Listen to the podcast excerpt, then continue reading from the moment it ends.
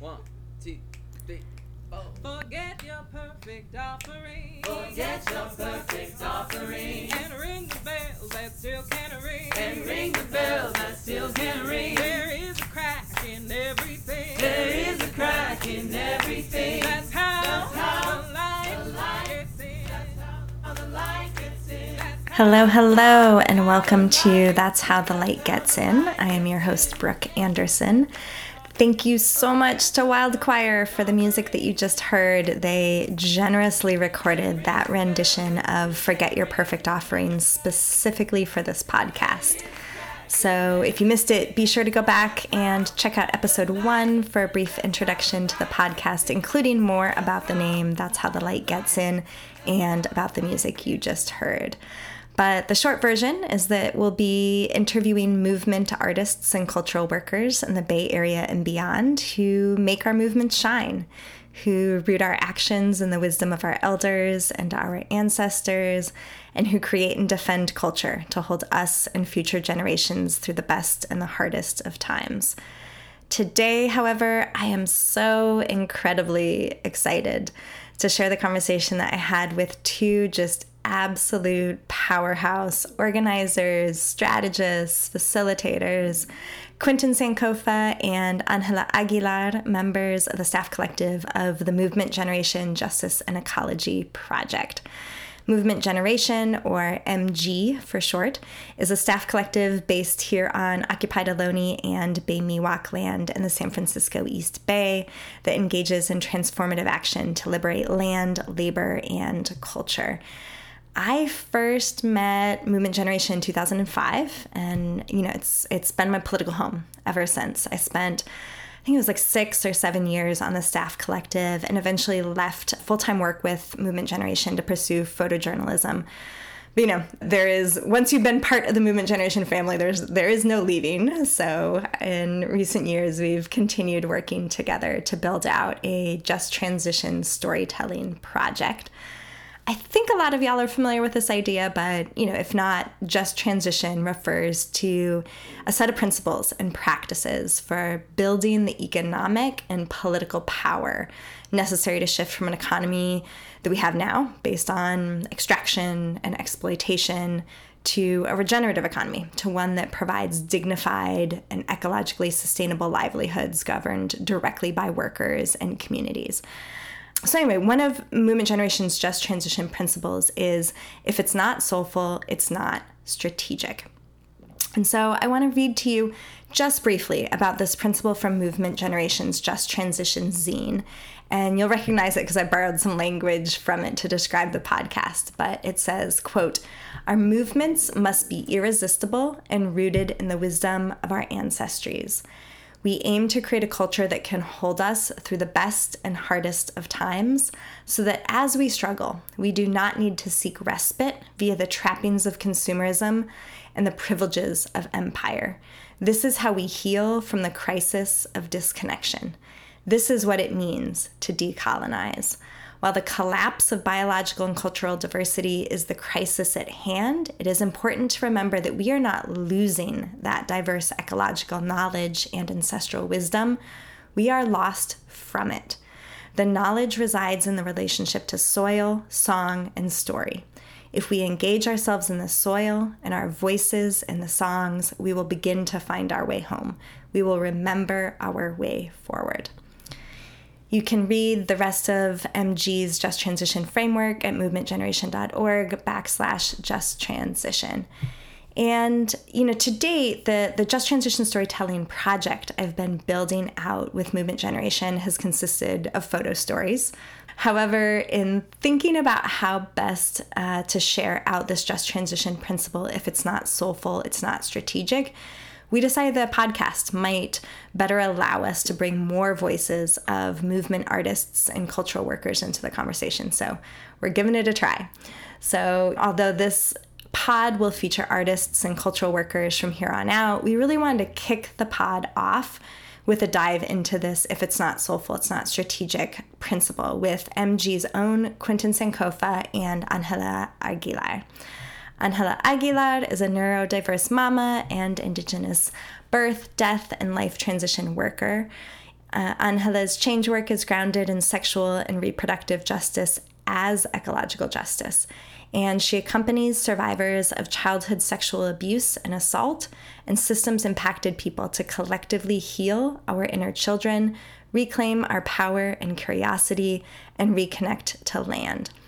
Angela has organized with the Healing Clinic Collective as a practitioner and former core member, and has been deepening into cultural strategy for ecological justice as an M G Collective member, working on M G's Creative Wildfire two point oh project in twenty twenty-one and twenty twenty-three, and started PROPA, short for Propagate, a collective initiative with schools, educators, creatives, and community in East Oakland. And Quinton Sankofa was born and raised on the east side of Cleveland, Ohio. A strong work ethic with loving and supportive family helped him navigate the challenges of racism and poverty. Quinton and his soulmate moved to Oakland in two thousand nine, and since then the town has been the place they call home and the birthplace of their first child. Quinton has been making the ecological justice connections between Indigenous sovereignty and reparations for Black people in Movement Generation's work around the Black Land and Liberation Initiative and M G's cultural strategy productions like the North Pole Season one and two and the Did We Go Too Far podcast. Quinton and Angela joined me in conversation last week from M G's Yurt in Berkeley. And as I mentioned in the first episode, just like the song says, this podcast is an imperfect offering. And that is very apparent in this episode where I used the wrong settings on the microphone. And so while Angela and Quinton sound amazing, apologies that my audio sounds a little distant, which we've fixed for future episodes. But I hope you'll enjoy it nonetheless, because we covered so much ground, from the Black Panther Party to the Zapatistas, from leading with radical imagination to holding our grief. And we talked about what grounding in spirit and culture looks like, from street protests to land stewardship. So without further ado, let's get to it. Here's Quinton and Angela. So welcome, Quinton and Angela. Thank you so much for being on the podcast today. How y'all doing? Wonderful. Yeah, doing good. Doing good today. Excellent. Happy New Year. Happy New Happy Year. New Year. Uh, we are recording today from the Movement Generation Yurt mm-hmm. in South Berkeley on Occupied Ohlone land, and specifically in a yurt that I was part of helping to build many years ago. Mm-hmm. I remember painting this floor and putting mm-hmm. up this installation, and so it just feels really special to be back here and recording. Would one of you actually help set the scene with the land that we are on right now? Wow. Well, we're, we are in the back of uh, two homes in Berkeley, with a small cottage next to us and our circular yurt, right? Mm-hmm. What else is outside? A chicken coop. Some chickens. Very oh. Berkeley. Yes, very Berkeley. Compost toilet. Compost yes. toilet. Permaculture garden. Right. Water catchment water systems, system. Yeah. yeah. Which has been getting a lot of rain lately. Mm-hmm. Loving the rain. Thank you both for giving the listeners an idea of where we are and situating us here on this land. Before we flesh out this just transition principle of if it's not soulful, it's not strategic, I wanted to start by asking you each who is an ancestor, an elder, or even a contemporary cultural worker who has really shaped your understanding of that idea that if it's not soulful, it's not strategic. Thank you. I appreciate that question.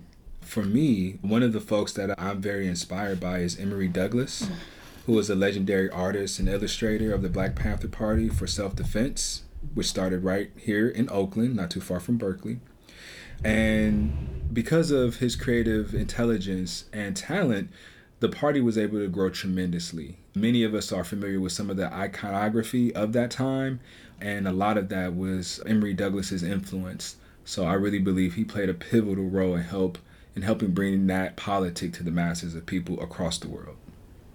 That's right. Thank you, Emory Douglas. We're mm-hmm. so lucky to have you alive with us yeah. here in Oakland. Got a chance to meet him at Eastside Cultural, Eastside Cultural Arts Alliance, Arts Alliance mm-hmm. many yeah. years ago. Just, yeah. man, what an absolute gem in those images. Mm-hmm. Yeah. Thank you. Shout out Mister Emory. Yeah. Mm-hmm. Yeah.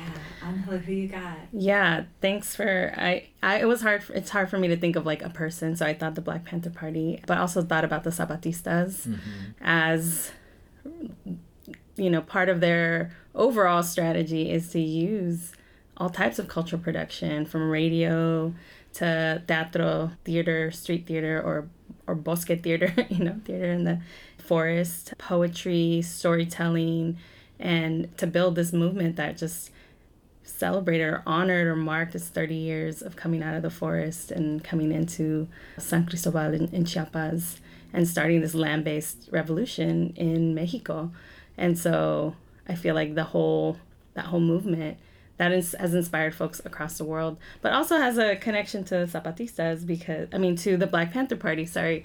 Mister Emory went and collaborated with some mm-hmm. artists that are really connected to the Zapatistas and went down to Chiapas, and they wrote a book or put a book of a collection of their work together called the Zapantera Negra. Mm-hmm. So I feel like they're really related, right? Mm-hmm. The cultural strategy of the Black Panther Party and the Zapatistas.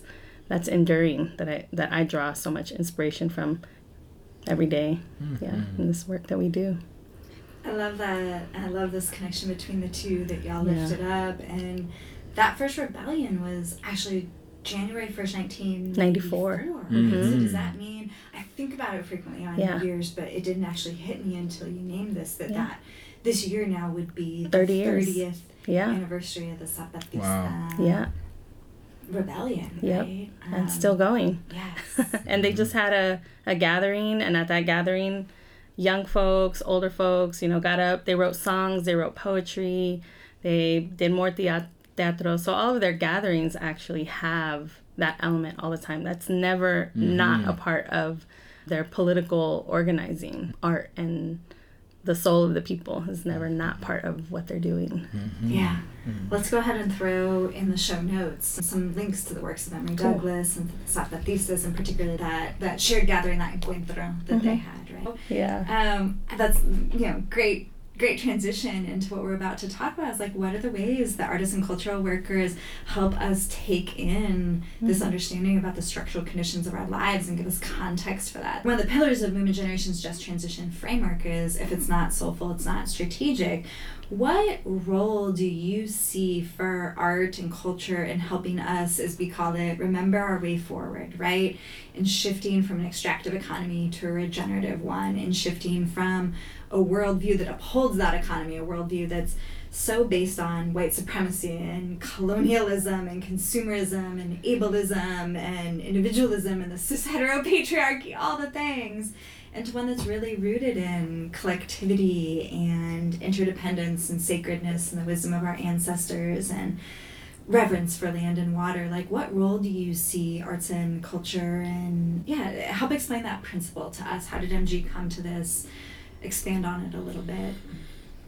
I remember it was Gopal who was writing a lot at that time. And we were thinking about principles that can go along with the framework. I remember him coming to me and was trying to work this out, like strategy, right? Because strategy just felt so white. I just have to say yeah. it, you know? It just yeah. felt very like militaristic, like mm-hmm. strategy. What's the strategy? You know, like, you know, all our hardcore organizing folks like, hey, yeah, yeah, you got all this nice lofty language around ecology and justice, but what's the strategy? And so, you know, we were just riffing back and forth, and it came to him, and he said, you know what, if it's not soulful, it's not strategic. And I was like, right on, mm-hmm. right on. You are right about that, man. And that hit me. I was like, you are right, because there's so many things we mm. do, and people call it strategy, but we know deep down inside, like, man, this shit ain't gonna work. Mm-hmm. But we think it's like what we can do, right? It's still within that framework of oppression. Like, you're only allowed to do what the oppressor allows you to do, right? Mm. And I think, you know, The, the the the the feelings behind, if it's not soulful, it's not strategic, calls on us to do things that really speak to our fundamental core as living, conscious beings. It calls on us to take the higher road, not what we think is available, whether we believe we can win that or not. What is it that we need? What is going to feed us internally? Mm. And so for me, I think that's really what's behind that that that principle. And artists and cultural workers have a, an amazing ability to speak to us through our feelings, you know, mm-hmm. through our emotions, in a way that we just can't get just based off pure analysis mm-hmm. and theory. And, you know, the other thing about theory and analysis is, is very classist, you know, like mm-hmm. I've had the privilege to be formally educated in this country, and I've learned a lot of big fancy words and, and complex terms. But at the end of the day, the people uh, who are suffering don't need any fanciful language to understand their suffering, no. period. Mm-hmm. And I think art and culture helps us all unite. Good art and good culture for, you know, positive reasons. Because it could also do the opposite. You know, it can definitely be used as a weapon against us, and it has. But when we are in control of our art and culture, it is almost always used to uplift people and to help people grapple with this existence, this this paradox of existence that we have. Can you say more about what you mean by the paradox of existence? I feel that in my gut. I mean, that's right. And I'm yeah. just curious if you would say like a couple more words. What are, I mean, for me, we're grappling with something. What, yeah, what I mean, it's hard. I mean, we're living and we're dying at the mm-hmm. same time. That's right. Right. And as human beings who have conscious thought, we can see the world around us, and we have self-awareness, right? And that's a beautiful thing, but it's also very scary. It's mm-hmm. also very scary to know, like, oh man, we're all dying slowly. Right? Yeah. But there's wisdom in our ancestry that teaches us about this. And mm-hmm. it teaches us to not be afraid, to be prepared, because mm-hmm. it's part of life, right? right? But as we're here trying to achieve whatever we're trying to achieve, we're not going to live forever, and we know it. Mm-hmm. And so it's a constant struggle to stay present in this reality, especially given the oppression we face. Like, everything around us says we should just give up. We really should just give up because it feels so hopeless, mm-hmm. right? But we know that that's not true. We know that's not true. And we know from our ancestry that it's not true. We know that things can be better, and things have been better in different ways before. Not to romanticize the past completely, mm-hmm. but there are definitely moments, lessons, and teachings from our ancestry that we can reestablish, that will allow humanity and all living beings to live better.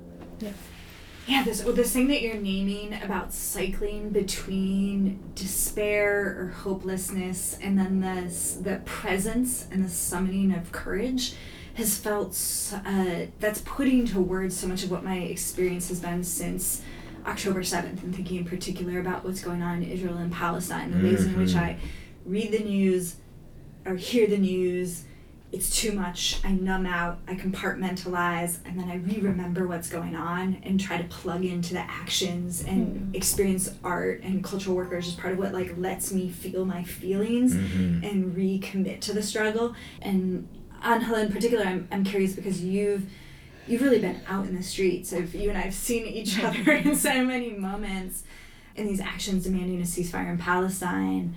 And how, I'm curious how you've seen us either grounding in sacredness, spirit, the wisdom of our ancestors, whatever we want to call it in this moment, and or deploying arts and culture strategically. Hmm. Yeah, thank you. Thanks, thanks Q for, for grounding us too in, you know, that wisdom, knowledge of our ancestors is part of our endurance here on this planet. And I, you know, I think in this moment right now, I just remember that culture is the physical manifestation of a people's spirit. You know, mm. it's how we bring spirit into the material world. Mm.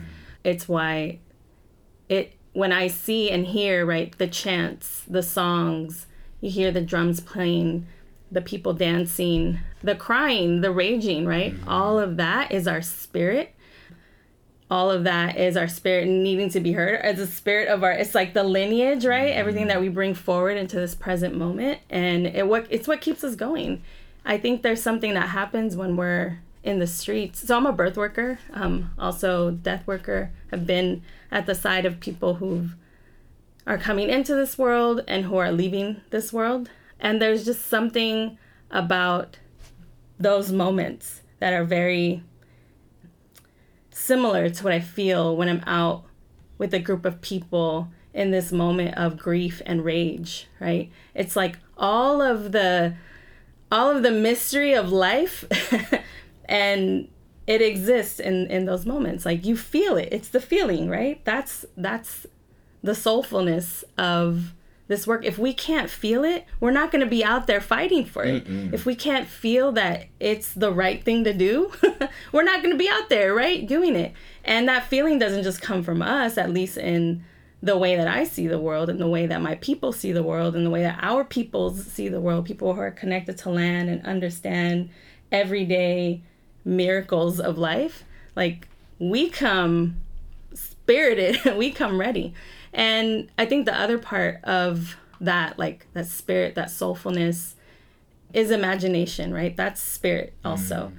Because in order to create something, you have to imagine it first. And there's a lot of power there. That is that is spirit, you know? That is like, we can't see it, but we see it in our mind's eye, and then we bring it forward. That's the cultural production. That's the song. That's the chant. That's the dance. That's the story. That's the artwork, right? And so for me, being out in in the streets, it's not just about one more number, even though that is kind of what it's about sometimes, you know, one more person for a lot of people. But for me, it's really about the ability to bring, to be together with folks and and feel together why we're here, why we're doing this.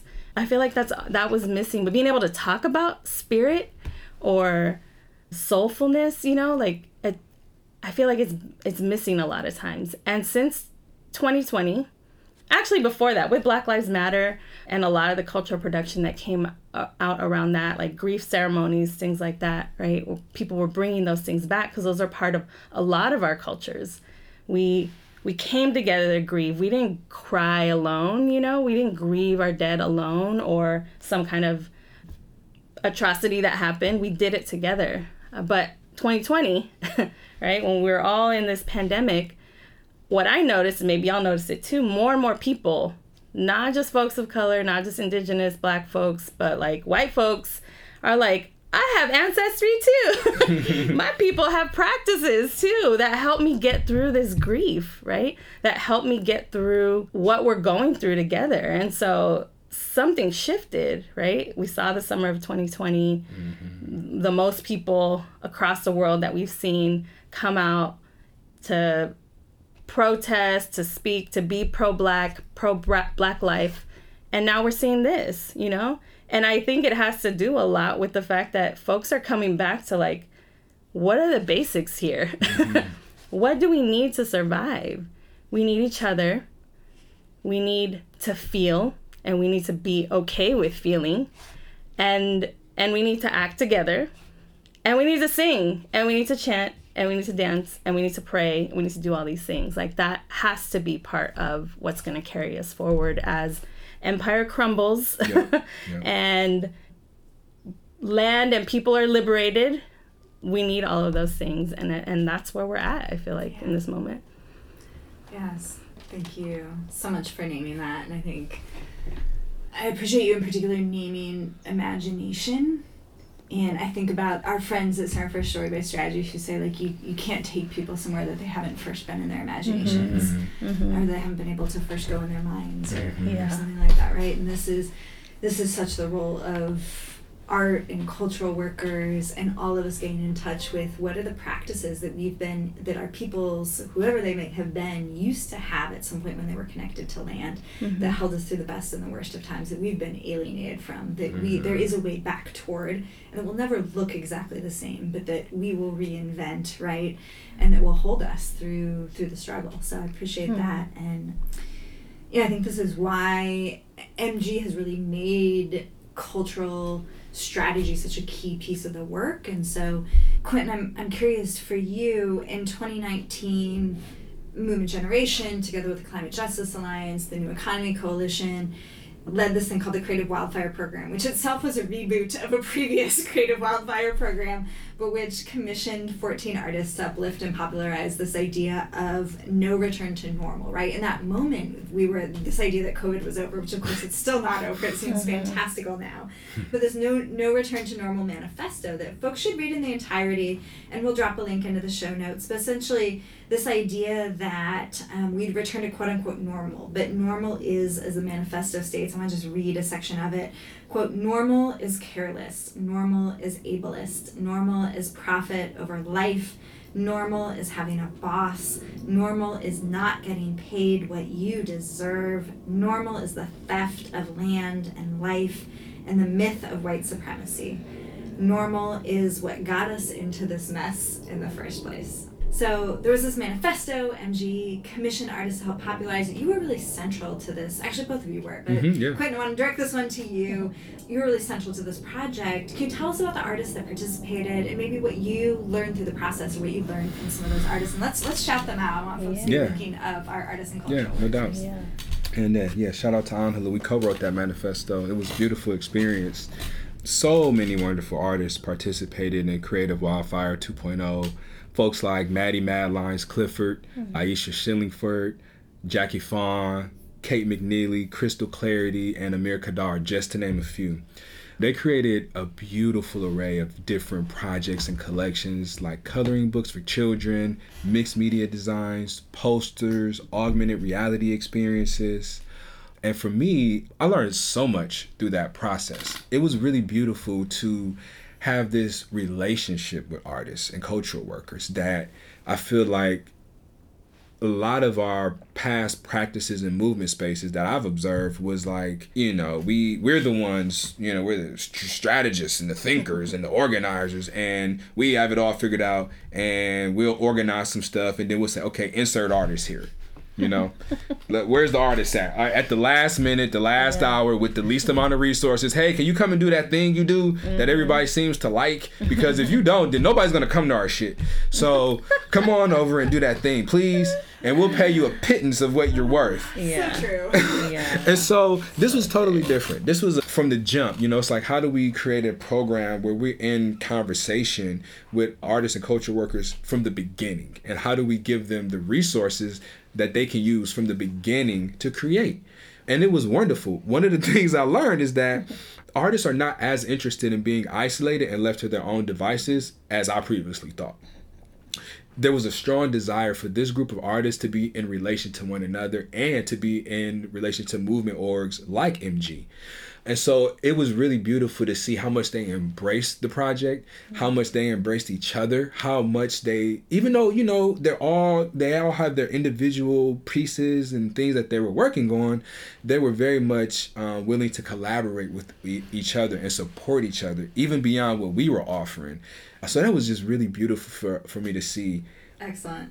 I love that. And thank you for validating. I, I, I don't necessarily identify as an artist or cultural worker. You so, like, are. Yeah, you so are. Hello. You so are. I've seen those beautiful photos. The thing you need was so validating to my experience. And like, get you out. And it's like, I know folks have love and respect. It's not that, but it's just yeah. like this experience being hit up at the last minute, not included in the strategy, come do the thing and come make it beautiful without any of the collaboration. It's yeah. so the the the default trajectory, yeah. which is, mm-hmm. I think, part of this podcast and part of what M G is doing and part of what I see our artists and cultural workers and together with organizers doing is like, how do we rewrite that? How mm-hmm. do we ground our work in a different intentionality? And so thank yeah. you for validating that experience and helping us rewrite a way forward. Mm-hmm. So I think, you know, I think what's important to name here is that this sort of idea of remembering our way forward is that soulfulness and this idea of if it's not soulful, it's not strategic. Soulfulness isn't just for street actions, right? Mm-hmm. That this year, you know, Movement Generation, together with the Sogorea Te Land Trust, freed, I think it's forty acres, right? forty-three. forty-three yeah. acres of land from mm-hmm. Bay Miwok territory mm-hmm. in the East Bay and, you know, freed permanently from the speculative real estate market and is now stewarding this land, restoring an interdependent relationship between people and land, and building mm-hmm. out M G's Justice and Ecology Center on that land. So I'm curious, you know, how, Angela, how has M G rooted its land stewardship work in that, yeah, I think you could define it in many different ways, but sacredness, spirit, culture, ancestral wisdom, and or like where do you see other land back projects mm-hmm. integrating that into their work? Yeah, well, what I'm learning about this process of rematriation of land reparations that we see particularly happening across Turtle Island, across the so-called U S with Black and Indigenous people and people of color is there's so many like hard feelings, you know, because of the way that the land has been, we've been used against the land, you know, our bodies, whether that's forced labor, whether that's chattel slavery, right? We have these relationships to the land in our histories that were forced upon us by colonization, capitalism. And so it's a big deal when, using us as an example, right, Black and Indigenous and people of color-led collective of folks come back into stewardship with the land. Just that in itself. We're bringing the spirit of our peoples, of our cultures, of our ancestries back to the land. And because we are nature, humans are nature, right? We're nature walking around in the city. And every aspect of nature brings something, right? Trees bring oxygen, right? We bring culture. We bring the art. We bring the songs. And so just being there at And just this first stage that we're in, lots of other things are going to happen, right? There's all kinds of not sexy stuff, you know, around like management and budgets and money and all those things. But just at its like most basic, we're we're bringing, we're just, we're reconnecting in that way by being present there, by like talking to the land, you know, by listening to the land, what, what we're calling it right now. We just come and like, let's listen. What is the land telling us? What was here before? What are the stories we need to learn before we move too fast on whatever changes need to be made here? That is, you know, I, I do want to share also that the whole process of, of finding this land actually started with a prayer. We we all pray in different ways, you know, as a multi-faith, multicultural, multi-ancestral collective. But Carla Perez, who's one of the collective members, you know, led us in a prayer, uh, a visioning, an intention setting, call it whatever you want. We didn't know, but we sat down out here in front of the yurt on the grass and we prayed together. And if I don't tell you that, like that vision that we put together, like if it did not come true, like it came true, you know, we had visions of like the biggest grandma tree. We were going to find that tree on the land. Like we see it, you know, of places where we can have a sweat lodge or some other ceremonial space in the future. You know, like all of that is possible. But we are starting with listening and re- reconnecting because that is our role, right, as humans to, to be in relationship. That's how we understand the patterns, right, of the animals, the migration patterns, the water, right, that we get to see actually and understand what one hundred fifty years of mismanagement or more has done to this land. Like that's where we're at right now.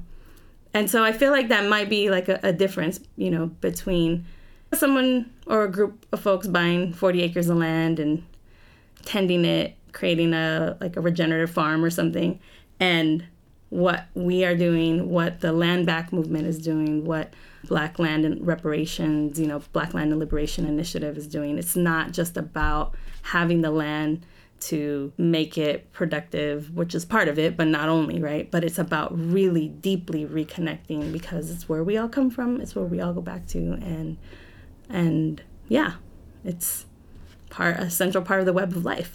So, yeah. Yeah.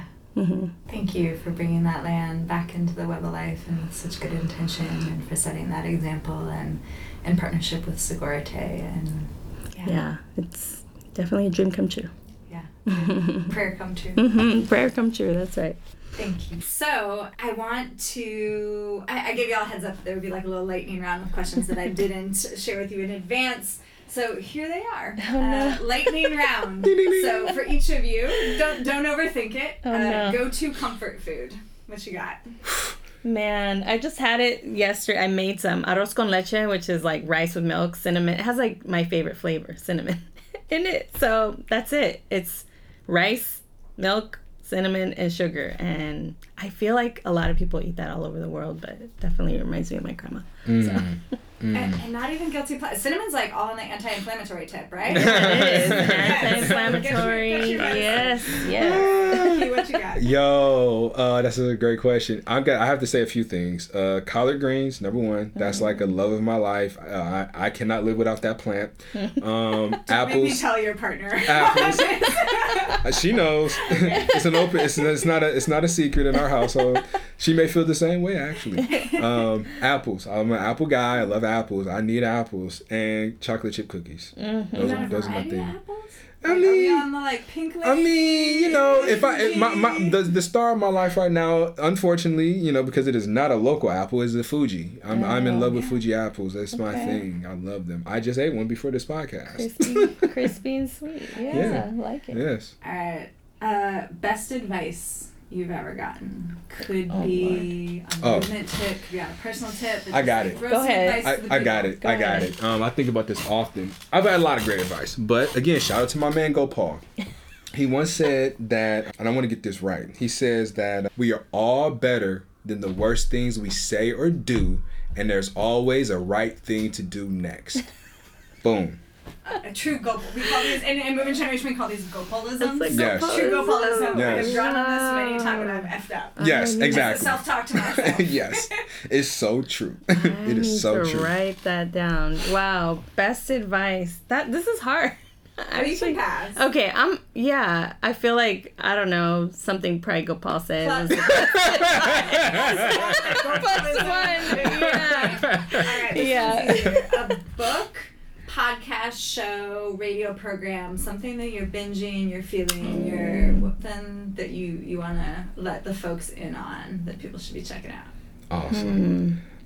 I'm gonna I'm I'm on I'm I'm on my laptop right now looking at my Spotify history because there is a podcast that I was just binge watching, mm. and no and, and unfortunately it's I think they're done. I think they, they started in pre-pandemic and ended in twenty twenty-one maybe, but it's African Camp Fire Stories. Oh, so check oh, them out. Yeah. African Camp Fire Stories. Okay. It's a history podcast um, centered around African history and stories. Very well done. I've exhausted my list, so the point the the, the question is for me to rebuild that list. you- I go to this this it's a Netflix series, a really short animated one called City of Ghosts, mm. and it's about L A. Yeah, it's so, it's so cute, nice. Y'all. It is I so cute, it. but and so smart because it tells the different like cultural histories of different parts of L A, Leimert Park, I think like Koreatown or Japantown.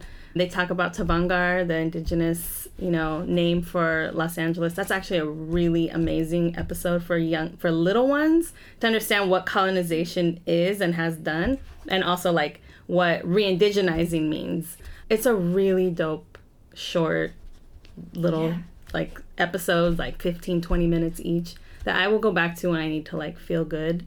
mm. Because they're kids, and it's really hopeful, mm-hmm. and they're learning, and they're interviewing. Actually, the whole thing is, like, this little girl's, like, interviewing the ghosts. So you gotta you gotta watch it. That was yes, very nice. City of Ghosts.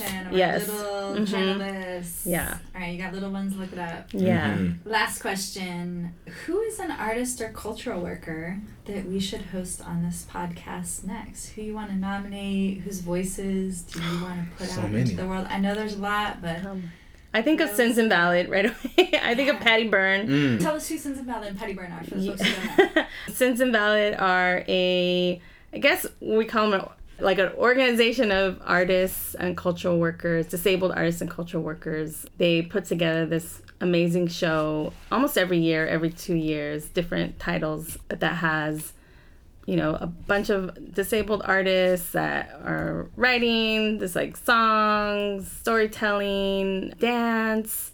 And I mean, I just appreciate Patti Byrne and Sins Invalid because they've supported Movement Generation so much in our learning and understanding of disability justice, of ableism, of multi-ability organizing. One of our our collective members, Trey Vasquez, is working closely with the Crip Survival Network right now, which is one of the kind of organizing structures that Sins Invalid has been a part of of raising.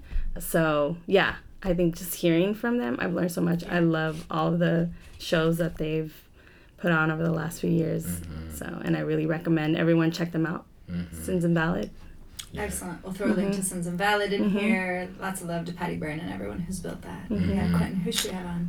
Oh, gosh, it's so hard. It's so, so, so, so it hard. It is hard, yeah. Um, but I'm going to, I mean, I, well, Spirit is calling me this to name Leah Penniman. So I don't know if mm. Leah defines herself as a cultural worker or artist, but to me, Leah is definitely a cultural worker and an artist.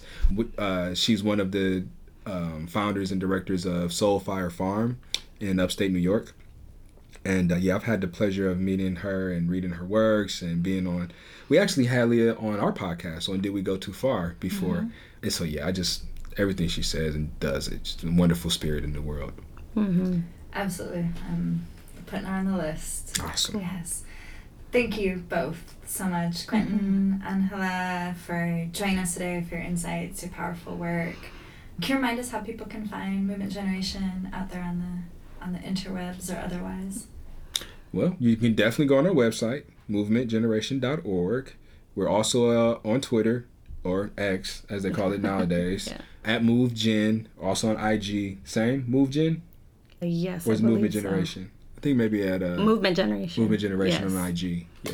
And we also have a TikTok channel. It's oh, got yeah. like three videos, but more to come. If y'all want to make a TikTok video for us, let us know. But we do. We're getting on that, that Gen Z tip for sure. Yes, TikTok. I appreciate y'all so much. Y'all are just so dear to me and real um, inspirations in this work. So thank you for doing what you do and for taking a moment out of your busy schedule to make this happen. So You're thank welcome. You. Thank the feeling's you. Mutual.